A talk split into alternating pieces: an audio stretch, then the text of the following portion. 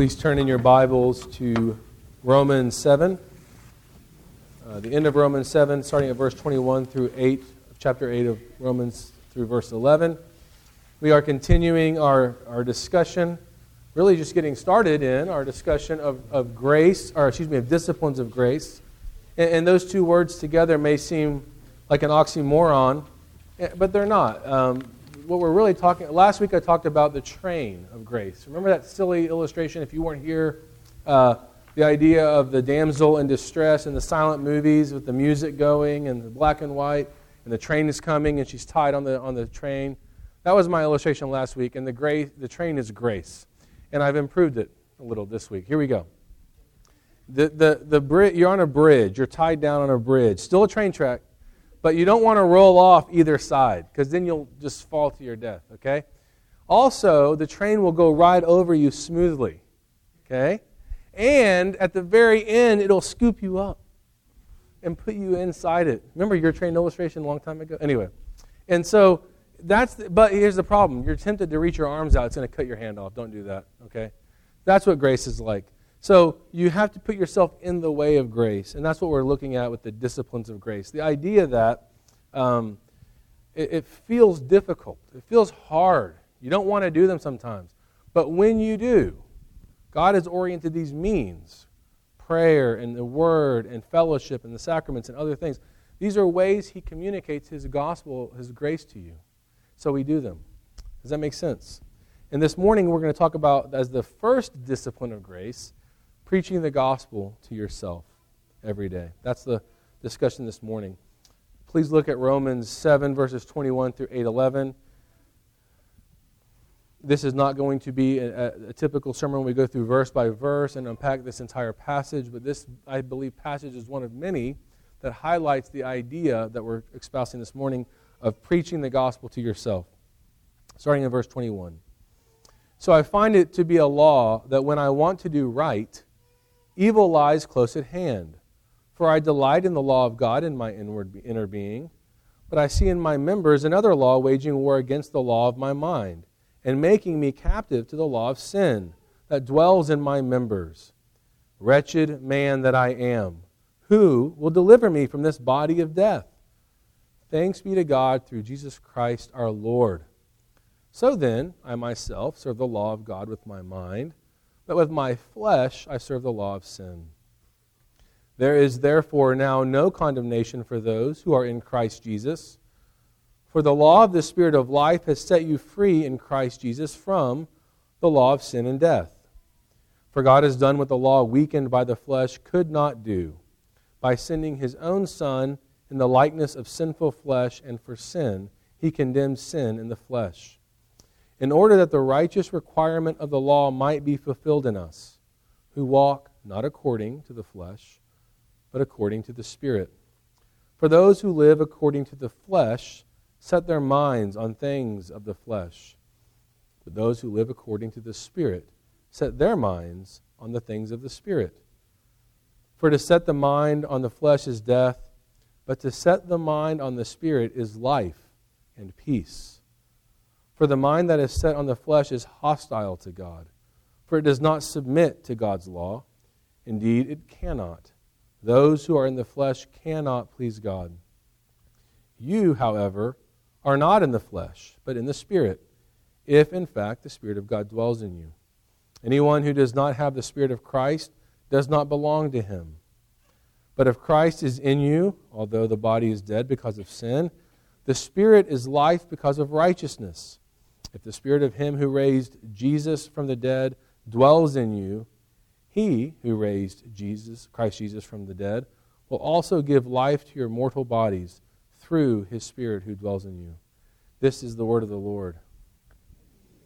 Let us pray. Father in heaven, uh, these words by Paul, inspired uh, and written by your Holy Spirit, we pray our eyes would see through the power of your, that same Spirit dwelling in us the beauties of the gospel. Show us the way we try to live out of the flesh and show us how to repent and return. And most importantly, show us the beauty of you, Jesus, being our Savior, our Lord. Help us to bask in that this morning. Amen. Um, in seminary, we took classes on how to preach, contrary to popular opinion. I attended those classes. Just joking, just joking.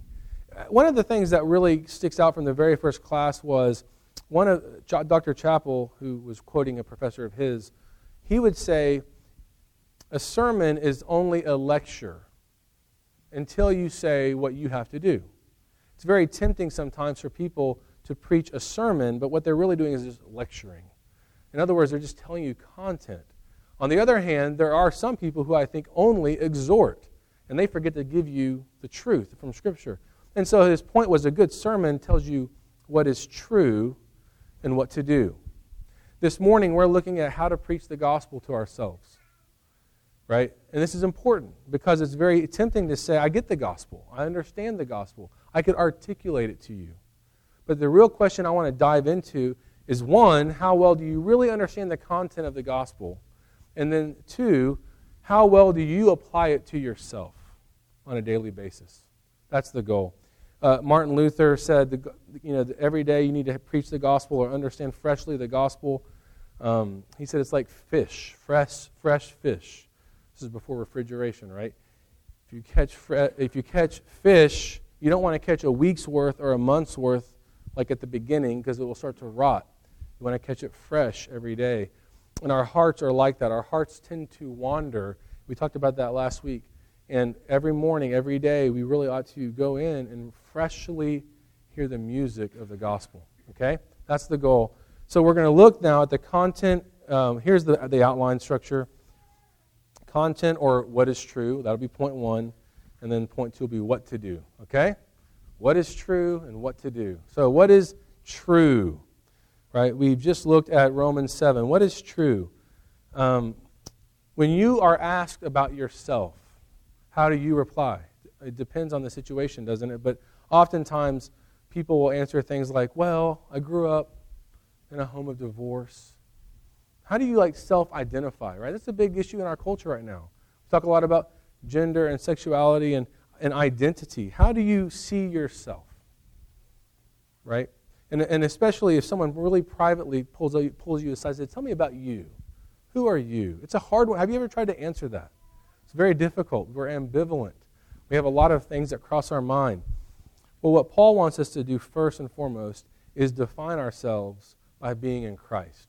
That's the key definition we see in Romans 8, 7, and 8. So I just want to unpack this a little bit. In Romans 7, we see two great truths of Scripture uh, we see justification by faith, right? That is, in Christ appears quite a few times in this passage. Look at verse 8. Uh, there is now no condemnation for those who are in Christ Jesus. Elsewhere, Christ is found in you. Okay? Uh, in verse 7, chapter 7, excuse me, verse 24, he's answering the question, Who will rescue me from this body of death? And, and he says this Thanks be to God through Jesus Christ. And then you'll really see justification by faith outlined in verse 3 of chapter 8. For God has done what the law, weakened by the flesh, could not do. In other words, no matter how much you want to fulfill God's law, he's saying you cannot do it apart from Jesus. And he goes on by sending his own Son in the likeness of sinful flesh and for sin. Now, Jesus was not a sinner but he came as a full human. That's what he means by in the likeness of sinful flesh. He came as a full human, right? Uh, and he lived a perfect life, but he was condemned, uh, and it says, I'm sorry, by sending his own son in the likeness of sinful flesh, and for sin, he condemned sin in the flesh, in order that the righteous requirement of the law might be fulfilled in us, who walk not according to the flesh, but according to the Spirit. So Paul is saying that, that Jesus came. He lived a perfect life, and when he died, he fulfilled all the requirements of the law. And he goes on to talk about how the Holy Spirit, if you are in Christ, has applied those to you. Right? We see that all through the passage. Um, there's also some interesting uh, ways that you see the Trinity working. Uh, for example, in verse 9, you, however, are not in the flesh, but, you're in the, but you are in the Spirit if in fact the Spirit of God dwells in you. Anyone who does not have the Spirit of Christ does not belong to him. So the Holy Spirit is said to be the Spirit of Christ. But look a little bit later in verse 11. If the spirit of him who raised Jesus from the dead dwells in you, who raised Jesus from the dead? God the Father. So the Spirit of God the Father is in you. It's a very fascinating way to see the Trinity working that we are united to God the Father in the Spirit, but we're united to Christ in the Spirit. It's this fully orbed view of the Trinity, but most importantly, that you are adopted because of your justification, right? You are a saint. You are made a Christian because of what Christ has done. I want to clarify one thing, verse 9. It's very tempting for us to read these verses and go, wait a minute. You, however, are not in the flesh, but in the Spirit. That's good news. If, in fact, the Spirit of God dwells in you. Does that kind of catch anybody? Kind of make you nervous? You don't have to raise your hands. What Paul is saying, he's always leaving the caveat that there may be non Christians in his audience, right? But his point is if you're a Christian, you're in Christ, then his Spirit by default dwells in you. There's not this sort of second blessing uh, theology for Paul. When you come to Christ, he is applied to you by the Holy Spirit. But what I want to draw out a little bit more of in this passage is how really Paul is talking, though justification is in view, he is talking about your sanctification. He's talking about your holiness. He's talking about how do you grow as a Christian. And it's interesting, in, in chapter 7, Paul was wrestling with his inability to keep the law. But when he gets to chapter 8, he doesn't seem to talk about all of a sudden he's able to keep the law. Right? What he actually says is, I'm able to live without condemnation because the Holy Spirit applies Christ who kept the law for me. Right? And that Holy Spirit is himself going to transform me, but you are not going to be transformed, according to Paul, into a person who can go out and keep the law. I like to see everyone's look, and I want to. This would be fun. I could have like 10 or 12 side conversations right there. If you think that Paul teaches that, he, that Jesus justifies you, makes you a new creation, and then backs up and says, Now get going, he's wound you up. Start going. And you're supposed to go out and keep the law. That's not what the Bible teaches. Rather, Paul, in this passage, says several different ways that we are to walk by the Spirit. We're to live in the Spirit. We are to set our minds on the Spirit. I'm going to do something very dangerous, and I'm going to read my favorite author, who's a Puritan. Well, he's one of my favorite. This is my favorite books. Walter Marshall. You can get it for 99 cents on Kindle. It's called The Gospel Mystery of Sanctification. And in this work, he explains how sanctification comes about that is growth in Christ through the gospel. I'm going to try my best to read a small paragraph and not lose you, so please bear with me. He says this One great mystery is that the holy frame and disposition by which our souls are furnished and enabled for immediate practice of the law. Let me paraphrase, okay? Basically saying, your ability to walk and keep the law must be obtained by receiving it out of Christ's fullness. So, your ability, your, your frame to do that comes from Christ's fullness as a thing already prepared and brought to an existence for us in Christ and treasured up in Him. And that, and he says, and that is we are okay, and that as we are justified by righteousness which is wrought out in Christ and imputed to us, so we are sanctified by such a holy frame and qualifications as are first wrought in Christ and completed in Christ and then imparted to us. Wow, how many did I lose on that one? Okay, I'm going to try my best to paraphrase it. Christ not only imputed his righteousness to you legally, he is not imparting he's not infusing actual righteousness, but he has prepared works ahead of time for you. And whatever righteousness you gain is because of your partnership with Christ. He goes on to talk about the mystical union with Jesus. That the three mysteries in the, in the Bible, talk about them. Uh, how do you explain the Trinity? Right? It's impossible. You know, the apple doesn't quite do it. How do you how do you explain the humanity and the deity of Christ? You have to be very careful. The tendency is to want to say, well, and you start to explain it, you butcher it, you mess up. He's 100% God, he's 100% man. Well, in the same way, how do you explain a Christian's union with Christ? If you ever err on the side of Jesus does it all and I don't, I just kind of sit on the sidelines, wrong. You've messed it up. But on the other hand, if you say something like, Jesus sort of, he did it, but now he's sort of in the background and I'm the one who carries out my righteousness, that's wrong. So mysteriously, according to Marshall, according to Paul, it's our walking in Christ. And in fact, probably one of the most eye opening things for me is that your goal is not to be better. Your goal is not to go out and accomplish the law. Your goal is to walk by the Spirit. Okay? That is what is true. It's a lecture. And I could close the lecture off right now, right? Many of you are professors. I could say next week we'll pick up with Romans 8, whatever. That's the lecture. You are to learn and improve in this walking by the Spirit. Go and do that. Okay, that's point number one. Now, my job is to tell you how to do it. That is what is true. Now, here is what to do. How do you preach that gospel to yourself? How do you get some of these truths that are found not only here in obviously Romans, but all through Scripture, the truth of our union with Christ? How do you get that in your life to where it does anything? How are you guys at preaching to yourself? The hardest thing about preaching, and I probably, you can come correct me on this every time you want to, is application. No doubt about it. Application. Because every single one of you has a story. And you're in a place right now. And sometimes I know where you are, and sometimes I don't. But even if I sort of know, I don't really know. And so when I work on a sermon, I've got to think about an application that fits everybody, right? It's the hardest part of preaching. Um, yet, that is your job for yourself. When you read Scripture, when you preach the gospel to yourself, the whole point is now how do you get into your own heart, right? So we uh, looked at Psalm 42 at the beginning uh, of this uh, service as our call to worship. But there's a famous place in Psalm 42 where the psalmist asks this question.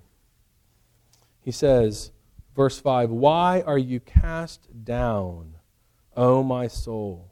And why are you in turmoil within me? In other, uh, the psalmist is able to say, I have problems. I'm, I'm down. But he's speaking to his soul, almost in the third person. And that's a really important thing to do, that we need to learn to step back from our life a little bit and, and ask hard questions of our, of our soul. Right? How many of you, I'm not going to always say how many of you, then you don't really raise your hand, so don't do that. I'll just tell you. I have enjoyed at times learning about cognitive behavioral therapy. Uh, cognitive behavioral therapy, which it's just an interesting topic. Don't, I don't practice it and I don't uh, lead with it in counseling, but it's, the, it's, a, it's a therapy that emerged when um, practitioners began to realize oftentimes people's behavior is linked to thoughts that you don't know you're thinking. Now, the most popular terminology for that became self talk, and that's kind of exploded. But I like the term automatic thoughts. The, the actual father of cognitive therapy used that term better because you don't know you're doing it. What they found was, for example, um, a spider crawls across the room, and I scream like a schoolgirl, not to offend schoolgirls that don't scream. You, they would say something like this Okay, write down on a piece of paper what happened. a spider crawled across my desk, and I screamed like a schoolgirl or a mouse. We had mice in the office. Okay, then you're supposed to rank on a scale from 1 to 100, like how did it make you feel? Like, well, how violent was that? Oh, that was like 98. And then you're supposed to kind of reason with it. Can a mouse or a spider kill you? Well, no. I mean, not really, unless it's, you know. And you finally work your way down to like, I should have probably felt like a 12. And so you're applying reason.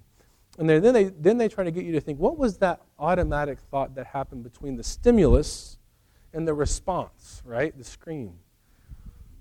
You know, some sort of thought is dominating me there, and I'm not picking up on. Okay, this is cognitive behavioral therapy, right?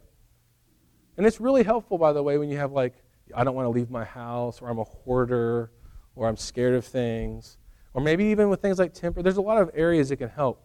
It can only get you to kind of average, though. That's the problem with it, right? Their job is just to kind of bring you back to sort of functioning in society. Nonetheless, it's helpful, I think, to ask do I do that with my spiritual life? I think the Puritans were excellent at this. I mean, you read a Puritan, and they're like, here, you know, here are 88 ways Satan tries to tempt you on Wednesdays. Wow, you know, like, yeah. They're, they're able to dig and, and, and examine. So when you preach to yourself, how, the question is are you aware of what's going on in your soul? How often do you step back and say, Soul, why are you upset? Right? Look at Romans 7. What's Paul doing?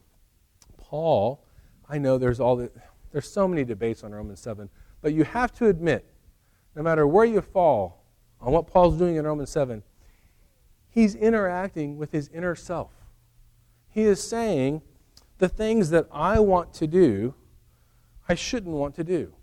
And the very things that I, I should want to do, the law, I, I don't do those things. Those things I don't do. And he's giving you insight into this inner turmoil he feels as a Christian. That is very, I don't know how you feel, but it's very, very helpful for me to see the Apostle Paul struggling in his Christianity. And then he says, in chapter 8, verse 1, there is no condemnation. Now, why would you say that if you didn't feel that there was condemnation? So, Paul obviously is saying if I'm not careful, if I'm not preaching the gospel to myself, and if you're not preaching the gospel to yourself, you will feel and believe yourself to be condemned. And my guess is that for most of us, that is the way we walk around this planet. Most of the time. That, that somehow we're not perfect in Christ. That somehow we're letting God down.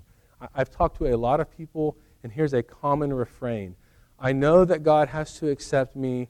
I know that Jesus brought me, my, you know, the salvation is in Jesus, and they'll, they'll give me all the right theology, and they'll say, but if I ask, how do you feel like God actually feels about you? A common refrain is, He tolerates me. He has to let me in because of what Jesus did. He has to, it's legal. But now that I'm there, it's kind of like, really? That's what you're going to bring to the table? And that's not what we see in, in, in, Romans 7 and 8, right? We don't, we don't see that anywhere in the Gospels. We see a God who delights in us. There is no condemnation. We walk by the Spirit. He loves you not just because of Christ, but as much as He loves Christ. He loves you and delights in you. Okay? So there's no condemnation. So that's where we are. We feel condemned. How do we how do we preach the gospel then in such a way that this might work deeper in our in our hearts? Where do we go with that? Um, I want to, by the way, I want to, I want to say one little proof that I made a comment. A lot of people hear me say these comments and say, "No, I don't think that's true." That we walk around feeling condemned, right? Here's the opposite of feeling condemned: love, joy, peace, patience, kindness, gentleness, self control, right? The fruit of the Spirit. So you can't go around being cranky and kind of rude and bitter and saying you walk by the Spirit. So let's just all be kind of honest. We need a little bit more of this. So, how do we do it? Okay, walking by the Spirit. That's our. Uh, that's the second. Where we are, we preach the gospel to ourselves, and where we're to go. Okay, how do we apply this? The two ways you apply this are repentance and faith. Okay, that's how you walk by the Spirit. Uh, Jack Miller used to say it's literally the left step and the right step of walking. Okay, you can't just take all left steps, or you'll go in one way circle. You can't take all right steps, you'll go the other way, and it'll look funny. So, repentance and faith. Now, I've got five minutes left, of which three minutes are going to be devoted to repentance. This will be amazing. Uh, it takes pages and pages. What is repentance? I talk about it a lot. Uh, maybe you read about it and think about it a lot. Here's what I'm going to say about repentance I'm going to use an illustration. and I, I, use arguments with my wife as an illustration. To, we don't fight very often at all. But it's a good illustration, so forgive me. Sometimes when there's a fight, and this is a generic fight with your spouse or loved one or parent, whomever you're closest to, sometimes I think when you finally realize, like, I'm being rude, I'm, it's my fault, or at least I'm largely to blame, right?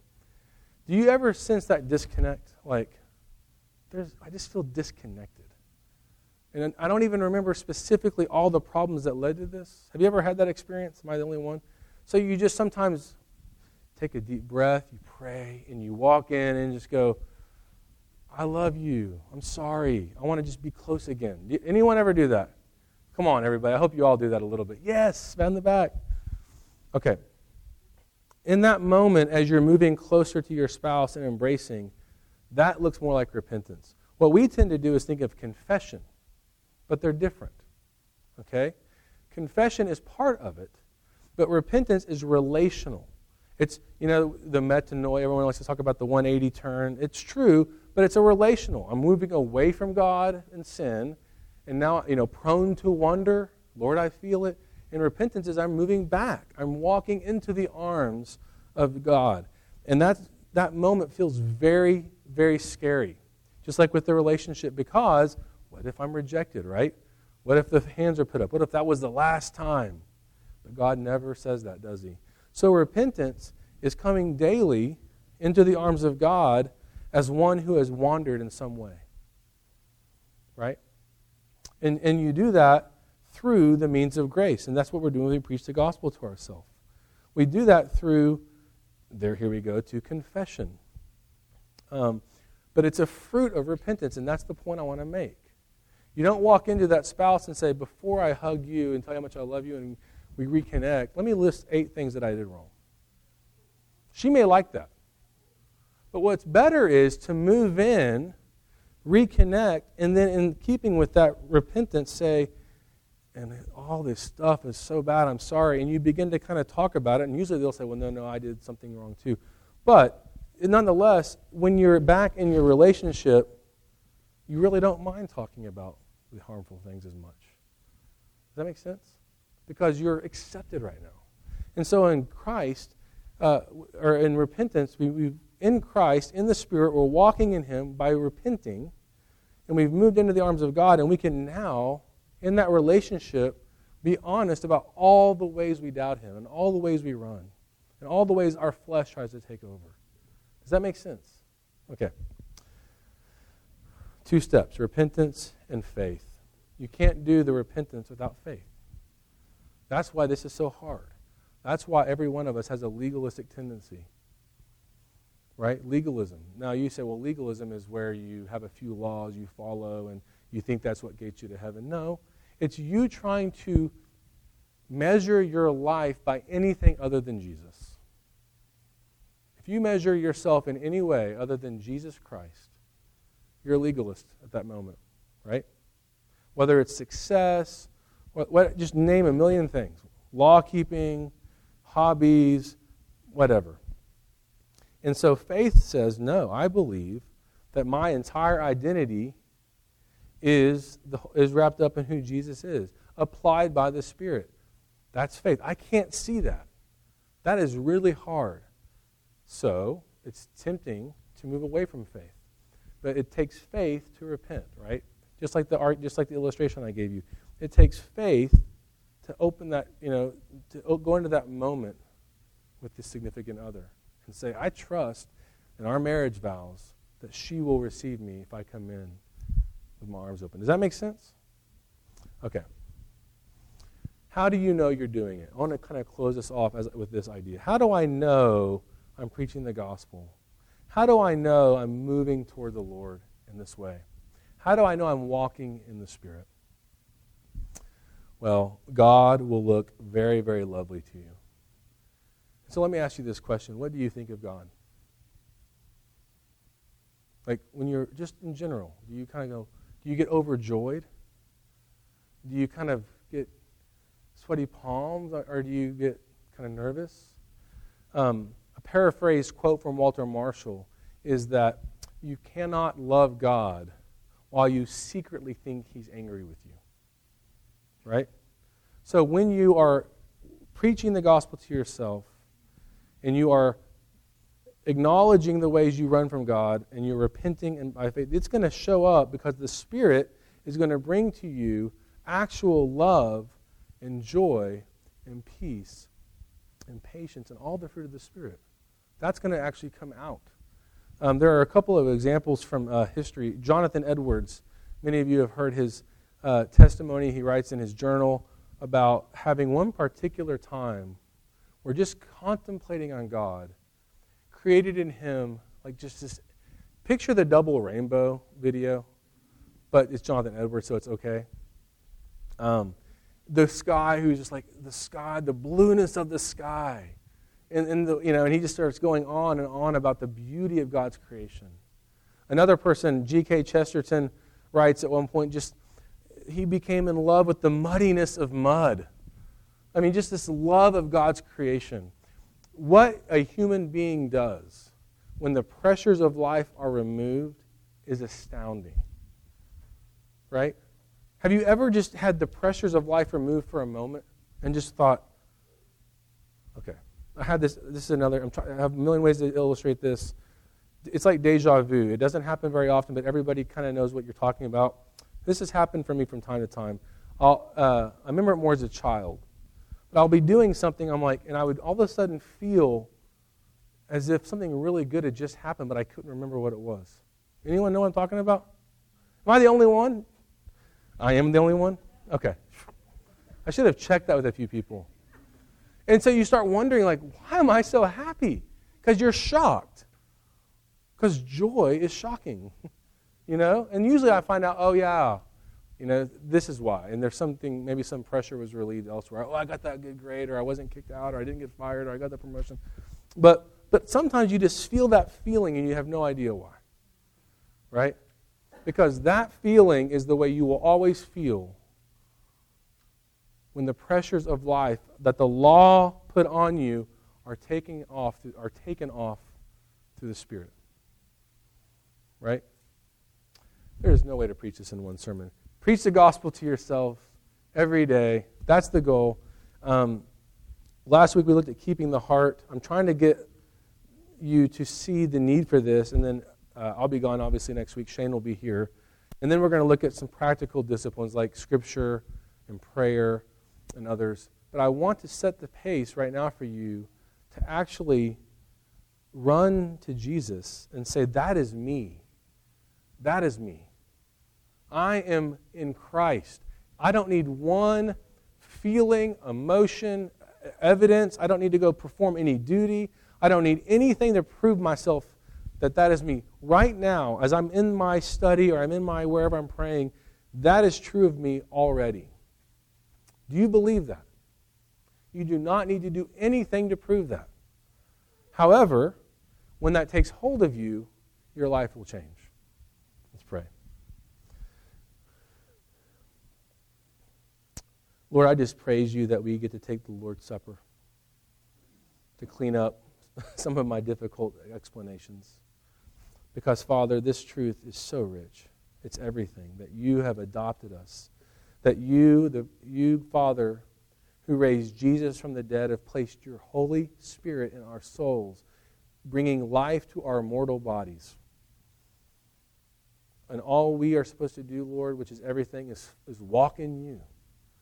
It feels like dying, like when the train is coming, but Lord, it's life. We're scooped up. We have peace. The, the ropes are torn away. Father, I pray we would see you with that mindset. Lord, help us to avoid the way our heart, our fleshly heart, or Satan tries to get us to think of you as a taskmaster, as mean, as, as barely tolerating us. Father, that is, that is evil. You delight in us. You pursued us and you've rescued us. And I pray, Holy Spirit, that we would live out of that reality this week every day. Amen.